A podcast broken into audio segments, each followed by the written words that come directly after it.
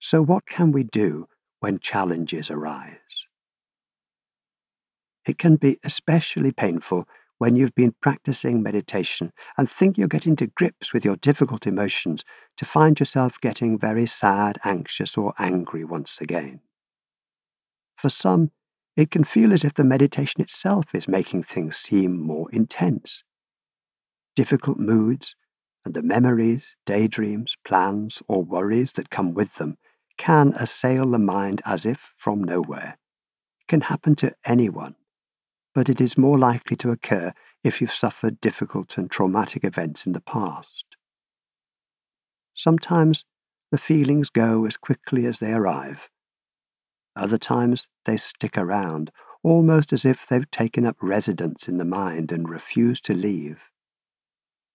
Before you embark on week one, therefore, it's important to know what you can do when such challenges arise, both in meditation and also in your daily life. Firstly, it's useful to remind yourself that we all differ in what we most need to cope with life, to live with ease, presence, and kindness in the midst of our chaotic world. And each of us copes in a different way at different times in our lives. This audiobook offers a range of ways to help you in these times, and we hope you will experiment to see what's most helpful for you. Secondly, it's important to go at a pace that feels right for you. The practice of mindfulness involves becoming aware of the full range of your experiences. It undoubtedly opens your eyes to the beauties and pleasures of everyday life, many of which you may have forgotten but it can also put you in close contact with some of your most difficult thoughts, feelings, emotions, and impulses. Learning to respond wisely to these moments is central to all mindfulness courses. But what is often forgotten is that it takes time, a period of allowing that cannot be rushed through or ignored. Always try to remember, therefore, that it's perfectly fine to stop and start elements of the course as you choose. True healing and learning will often occur in the quiet moments between practices, so don't feel that these periods are wasted or that you are in some way giving up. Learning to pause can be a valuable lesson in itself. Here are some specific things to look out for and ideas that you may find helpful. First, what about the sudden storms that arise in everyday life?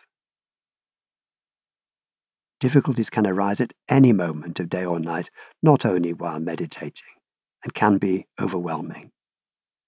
When this happens, see if it's possible to be very gentle with yourself. Perhaps in that very moment, taking a few deeper breaths and allowing your attention to drop to the feet on each out breath. As you do so, explore the sensations of contact between the feet and whatever is supporting them. Let's look at it in more detail now, as it will help you to find solid ground from which you're better able to make a choice about what to do next. So here is the soles of the feet meditation, a six second stress reliever. Stand with your feet shoulder width apart and slowly and gently draw in a long, slow breath.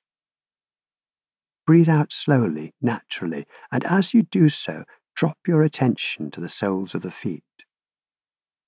Pay attention to all the different sensations as they rise and fall like waves on the sea. You might notice a feeling of pressure under the heels, the balls of the toes. Maybe a generalized achiness or tingling all over your feet. Or perhaps patches of warmth, coldness, or maybe a sense of moistness between the toes. You might not experience anything at all, so try not to prejudge what you will find. You can do this exercise over one breath, about six seconds, but more will be better.